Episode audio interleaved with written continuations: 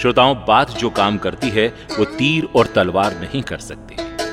इसी महत्व को ध्यान में रखते हुए भारत के संत, विद्वानों, महापुरुषों और हमारे स्वतंत्रता संग्राम सेनानियों के अनमोल वचनों पर आधारित इस कार्यक्रम का ताना बाना बुना गया है।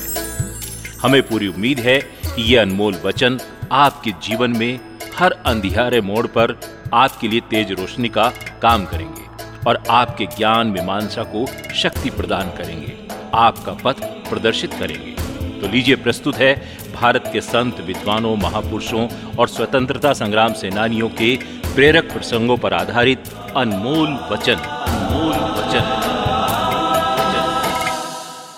श्रोताओं, हमने आज का कार्यक्रम केंद्रित किया है रामकृष्ण परमहंस जी पर। उनका कथन था, माँ एक तू ही है।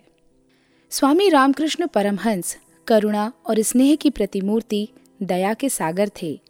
एक बार मथुरा बाबू नामक एक सज्जन ने उनसे मिलने की इच्छा प्रकट की और प्रस्ताव रखा, आइए, आपको नाव में घुमा लाएँ। नदी पार करके वे लोग राना घाट के पास कलाई घाट में गरीबों की बस्ती में पहुँच गए। वहाँ के लोगों की दीनहीन दशा देखकर परमहंस जी रो उठे। परमहंस जी माँ काली के परम भक्त थे। माँ काली का नाम लेकर वो ज़ोर ज़ोर से चिल्लाने लगे। माँ, तेरे रहते, तेरे इतने बेटे बेटियाँ भूखे हैं, निर्वस्त्र हैं, दुखी हैं। माँ, तेरे इस संसार में इतना दुख, क्यों? मथुरा बाबू परमहंस का मन जानते थे। फिर वो अकेले ही शहर लौट गए। बाज़ार से उन्होंने गरीबों के लिए नए वस्त्र और भोजन खरीदा। फिर लौटे उसी बस्ती में। परमहंस जी अब भी माँ का नाम लेकर रो रहे थे। जब मथुरा बाबू ने सभी को अन्न और वस्त्र दे दिए, तब कहीं जाकर परमहंस जी शांत हुए। भाव से दोनों हाथ उन्होंने ऊपर उठा लिए और उनके मुँह से यही स्वर निकला, माँ, एक तू ही है, बस तू ही। श्रोताओं, रामकृष्ण जी को वैराग्य हो गया। कैसे हुआ वैराग्य? जानेंगे इस गीत को सुनने के बाद।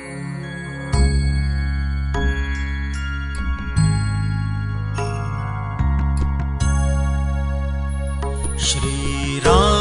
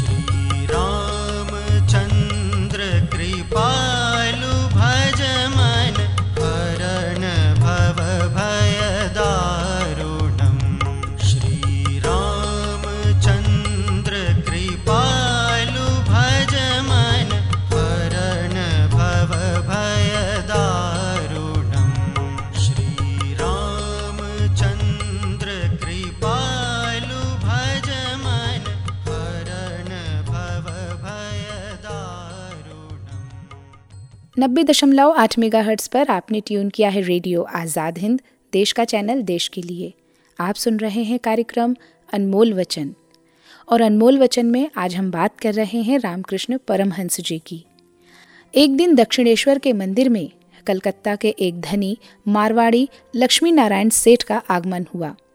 जब उन्होंने श्री रामकृष्ण जी के आसन पर मैली चादर बिछी हुई देखी तो मारवाड़ी ने श्री रामकृष्ण जी को दस हज़ार रुपये स्वीकार करने का अनुरोध किया, जिससे उनकी प्रतिदिन की आवश्यकताओं की पूर्ति आसानी से हो सके। इस प्रकार के दिए गए सुझाव से श्री रामकृष्ण जी को गहरा आघात पहुँचा और वो हाथ जोड़कर मारवाड़ी से विनती करने लगे कि वो इस विषय को दोबारा चर्चा में ना लाएँ तो अच्छा होगा। किंतु मारवाड़ी को ये स्वीकार नहीं था। तर्क वितर्क होने के बावजूद जब देखा कोई प्रभाव नहीं हो रहा है तो रामकृष्ण जी व्यथित होकर काली माँ से कहने लगे, माँ, तू ऐसे लोगों को यहाँ क्यों आने देती है, जो मुझे तुझसे इतना दूर करने की चेष्टा करते हैं? ऐसा करुण क्रुंदन सुनकर मारवाड़ी लक्ष्मी नारायण दुखी हो गया और वो वहाँ से चला गया।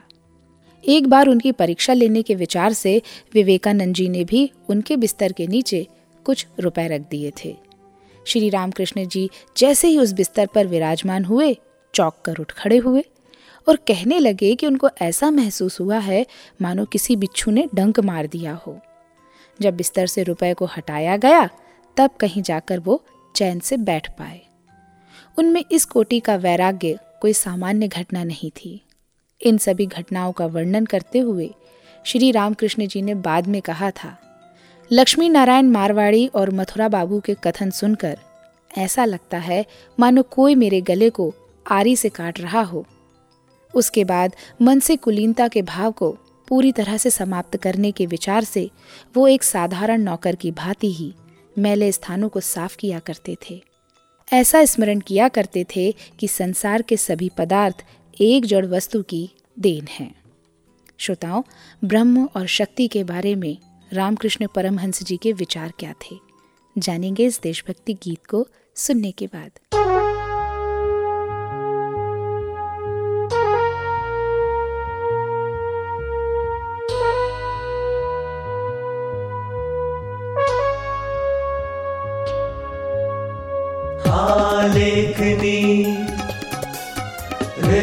पत्र पर लिखनी तुझे है यह कथा। यह कथा यह कथा।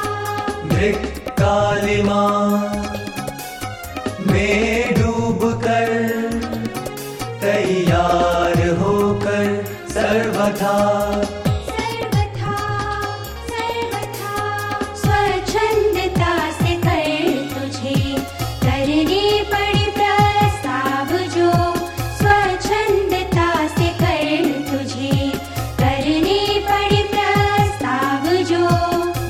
जाए। तेरी नोक से सोए हुए हो भाव जो। हाँ लेखनी रित पत्र पर लिखनी तुझे है यह कथा।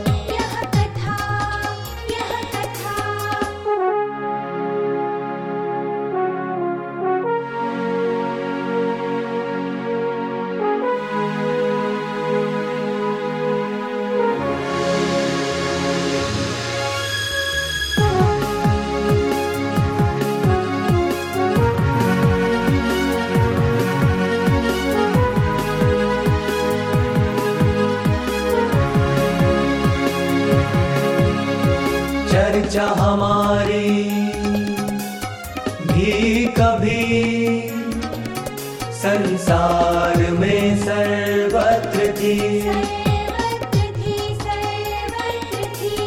वह सदगुणों की कीर्ति मानो। एक और का रथ कालत्र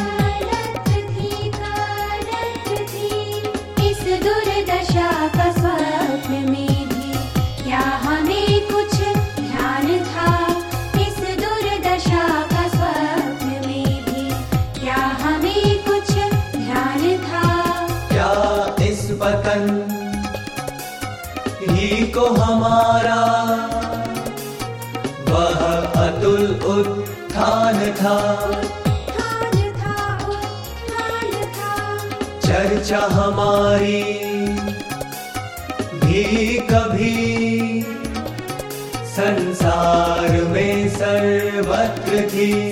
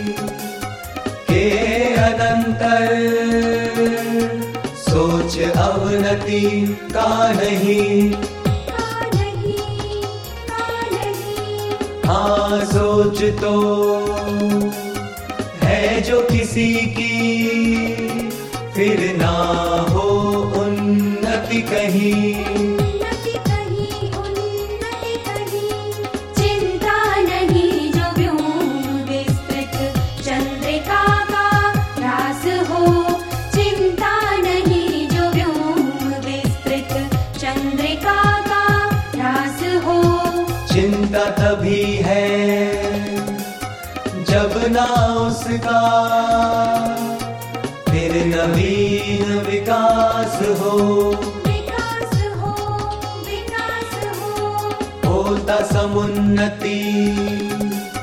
हे अनंतर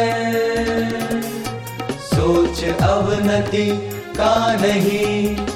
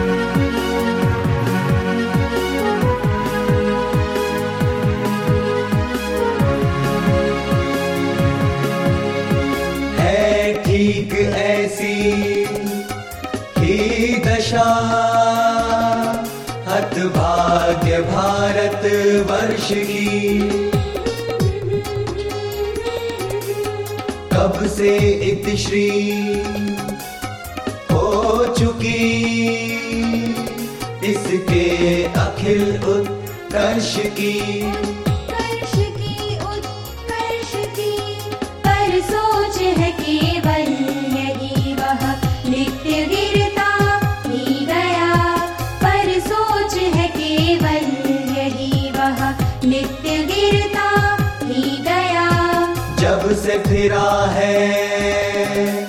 दैव इससे नित्य फिरता ही गया। है ठीक ऐसी ही दशा। हत भाग्य भारत वर्ष की।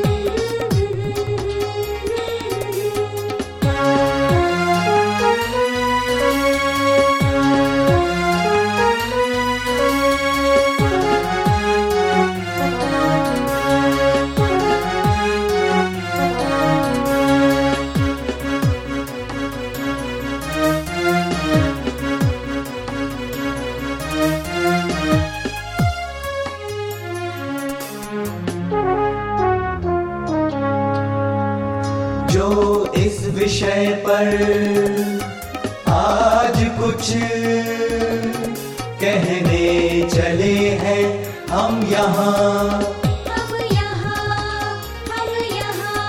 क्या कुछ सजग होंगे सखे?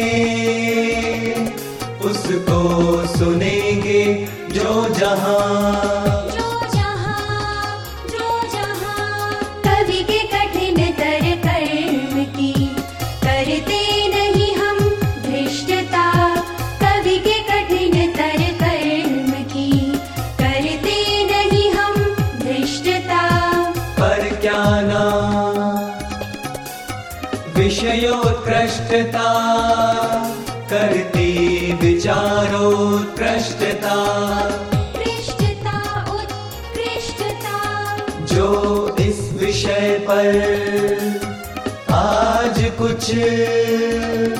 कहने चले हैं हम यहाँ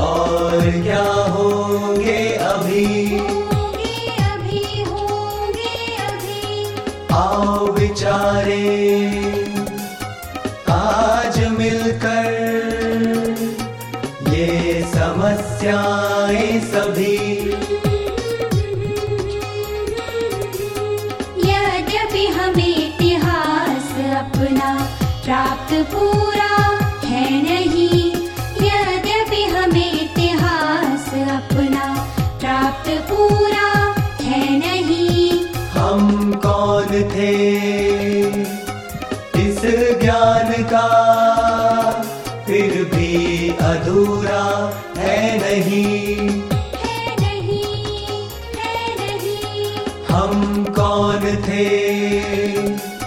क्या हो गए हैं? और क्या होंगे अभी?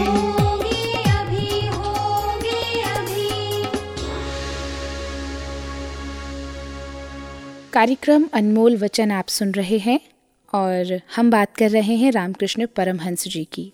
एक बार जब तोतापुरी श्री रामकृष्ण परमहंस जी से मिलने दक्षिणेश्वर मंदिर पहुँचे तो उन्होंने कहा, यदि तुम ऐसे ना होते तो मैं तुम्हारे पास इतने दिनों तक ठहरता कैसे? तोतापुरी कहीं भी तीन दिन से अधिक नहीं ठहरते थे, परंतु असाधारण शिष्य पाकर वो ग्यारह महीने तक दक्षिणेश्वर में ही रहे। इस बीच गुरु और शिष्य में एक मनोरंजक द्वंद्व खड़ा हो गया। तोतापुरी निर्गुण सत्ता में विश्वास रखते थे। और श्री रामकृष्ण परमहंस जी सगुण की सत्यता को मानते थे। एक दिन की बात है। शारीरिक कष्ट ने तोतापुरी को भीतर तक झकझोर दिया। उनका मन निर्विकल्प समाधि में नहीं लग सका। वो गंगा में डूबने को खड़े हो गए। गंगा की ओर चलते चलते उन्हें कहीं भी डूबने के लिए गहरा जल नहीं मिला। तोतापुरी आश्चर्यचकित होकर सोचने लगे, कैसी विडंबना है? क्या गंगा का सारा जल सूख गया? और इतने में ही साक्षात रूप में माँ प्रकट हो गईं। उनको ये अनुभव हुआ कि निर्गुण और सगुण भक्ति में कोई मतभेद नहीं। माँ की कृपा दृष्टि उनके सारे दुख और भ्रम का अंत कर चुकी है और वो दक्षिणेश्वर लौट आए। तोतापुरी महाराज ने स्वीकार कर लिया कि उनका ज्ञान पहले अधूरा था और अब पूर्ण हो गया। वो पहले व्यक्ति थे जिन्होंने रामकृष्ण जी को परम हंस कहकर संबोधित किया था। दक्षिणेश्वर से प्रस्थान करने से पहले उन्हें यह एहसास हुआ कि वास्तव में ब्रह्म और शक्ति अभेद हैं। ये एक ही वस्तु के दो पहलू हैं। श्री रामकृष्ण परमहंस जी ने एक बार एक किस्सा सुनाया था कि एक योगी अपने गुरु के पास गया और कहने लगा, मैंने चौदह साल तक जंगल में रहकर खूब योगाभ्यास किया है इसके परिणाम स्वरूप मैंने पानी के ऊपर चलने की दैवीय शक्ति पाली है। हम्म मेरी योग साधना सफल हुई। तब गुरु ने उत्तर दिया, तुमने क्यों चौदह वर्ष का कष्ट झेला? डेढ़ पैसे में माझी तुम्हें पार पहुँचा सकता था। तुमने जो सिद्धि पाई है, वो तो सिर्फ़ डेढ़ पैसे की है। तो ऐसे अनमोल वचन थे रामकृष्ण परमहंस जी के। श्रोताओं, स्त्री भाव उनके मन में कैसा था? आइए ये भी जानते हैं। सन्यासी लोगों को भोग विलास से दूर रहना पड़ता है। परंतु श्री रामकृष्ण परमहंस जी की बात कुछ और ही थी। उन्होंने अपनी माता के दुख के भय से उन्हें बिना बताए ही सन्यास ले लिया था। श्री रामकृष्ण जी ने जब अपनी पत्नी को बुलाया तो भैरवी सन्यासिनी को लगा कि श्री रामकृष्ण जी का पत्नी से इस प्रकार घनिष्ठता बढ़ाना अनुचित है। भैरवी सन्यासिनी के प्रति श्री रामकृष्ण जी की असीम श्रद्धा थी, परंतु वो उनकी सभी बातें मानने को तैयार नहीं थे। वो वही कार्य करते थे जो उनको सही लगता था। श्री रामकृष्ण जी की पत्नी माँ शारदा ने जब ये देखा कि उनके पति भैरवी सन्यासिनी में श्रद्धा रखते हैं तो उन्होंने भी भैरवी सन्यासिनी को अपनी सासू माँ के समान आदर दिया। ऐसी थी रामकृष्ण परमहंस की स्त्री भाव की भावना। श्रोताओं, रामकृष्ण परमहंस सेवक भाव रखते थे, दीन भाव रखते थे। क्या थे उनके भाव और? जानेंगे इस देशभक्ति गीत को सुनने के बाद। आइए सुनते हैं ये देशभक्ति गीत।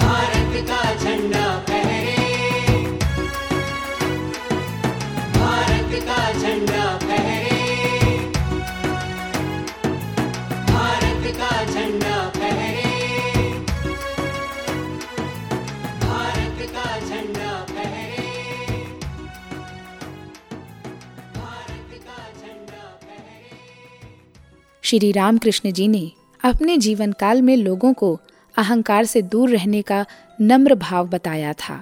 कोई भी व्यक्ति जब उनसे भेंट करने आता तो वो उसके प्रणाम करने से पहले ही उसे प्रणाम करते थे। वो माँ काली के आगे रो रो कर प्रार्थना करते थे, हे माँ, मेरा अहंकार दूर कर दे, मुझमें नम्रता और दीनता भर दे, मुझे आदर और मान कुछ भी नहीं चाहिए, बस तू मेरा अहंकार दूर करके मुझे दीन से भी दीन और हीन से भी हीन बना दे। एक दिन श्री रामकृष्ण कृष्णनगर के किसी सज्जन के यहाँ गए। उसी समय वहाँ उस सज्जन से भेंट करने दीनबंधु न्याय रत्न भी वहाँ पहुँच गए।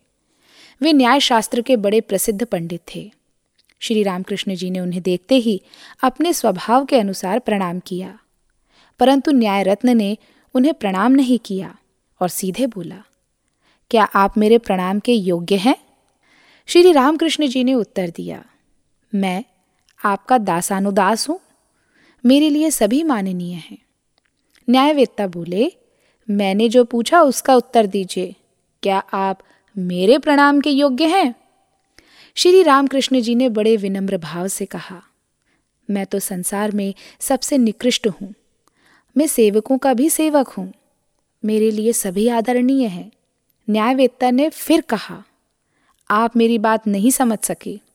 मैं पूछना चाहता हूँ कि आपकी देह पर जनेऊ है या नहीं।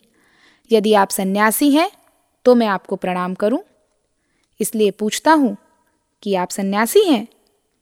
परंतु अहंकार शून्य श्री रामकृष्ण जी ने अपने मुँह से नहीं कहा कि वो सन्यासी हैं। बहुत पूछने के बाद ही उन्होंने कहा कि हाँ मैं सन्यासी हूँ।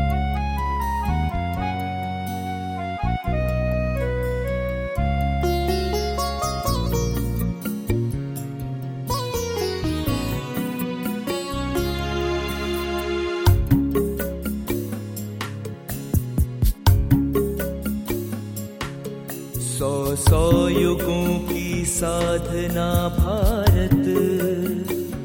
न सो जाए कहीं। तेरी अमृत आराधना आरत। न हो जाए कहीं। सौ सौ युगों साधना भारत, न सो जाए कहीं। तेरी अमृत आराधना आरत, न हो जाए कहीं।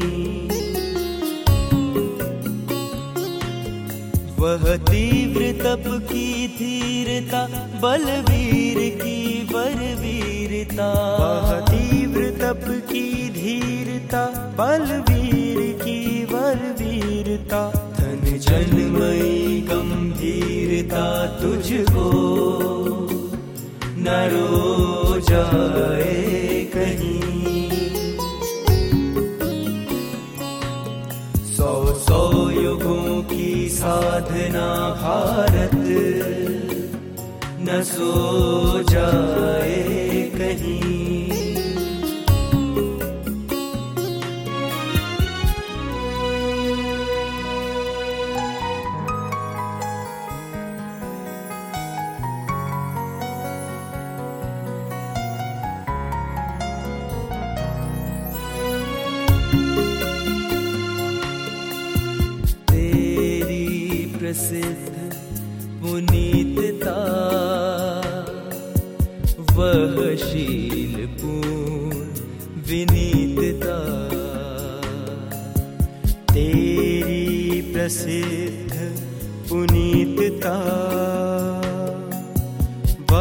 शील पूर्ण, विनीतता।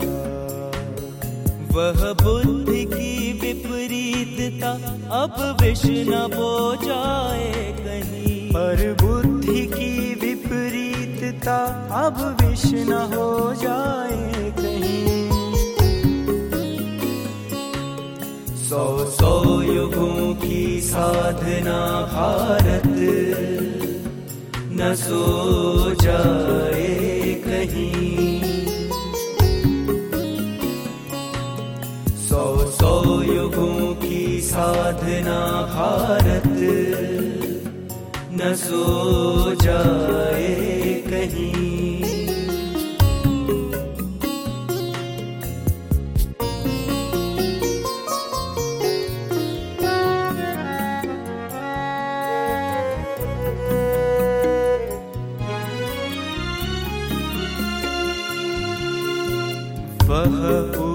वह उच्चता आचार की विश्वस्तता व्यवहार की। ओ वह उच्चता आचार की विश्वस्तता व्यवहार की। अनुरक्तता उपकार की जाए कहीं। अनुरक्तता उपकार की तेरी न धो जाए कहीं। सौ सौ युगों की साधना भारत, न सो जाए कहीं।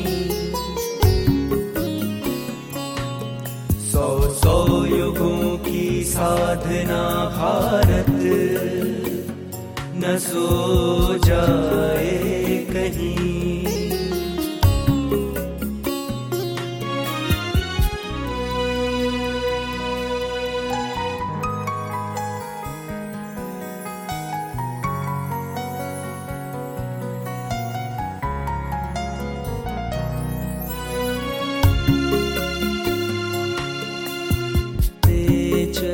तेजस्विता वह त्याग की।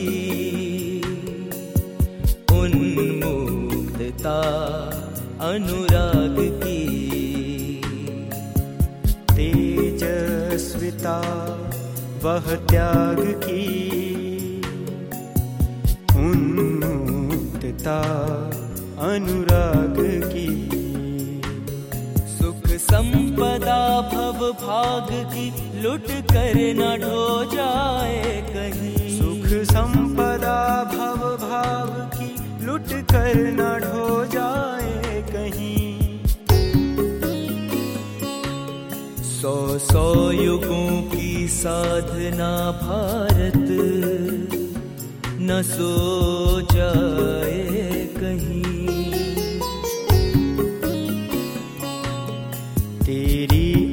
अमृत आराधना, आरत। न हो जाए कहीं। सौ सौ युगों की साधना भारत। न सो जाए कहीं।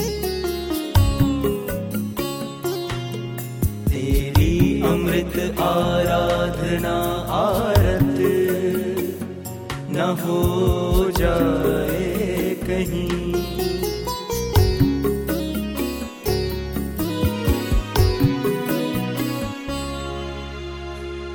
तो ऐसे थे रामकृष्ण परमहंस जी के अनमोल वचन, जो मानवता के लिए पथ प्रदर्शक हैं। अब कार्यक्रम अनमोल वचन समाप्त करने की अपनी रेडियो मित्र भारती को दीजिए अनुमति। सुनते रहिए रेडियो आज़ाद हिंद, देश का चैनल, देश के लिए 90.8 मेगाहर्ट्ज पर।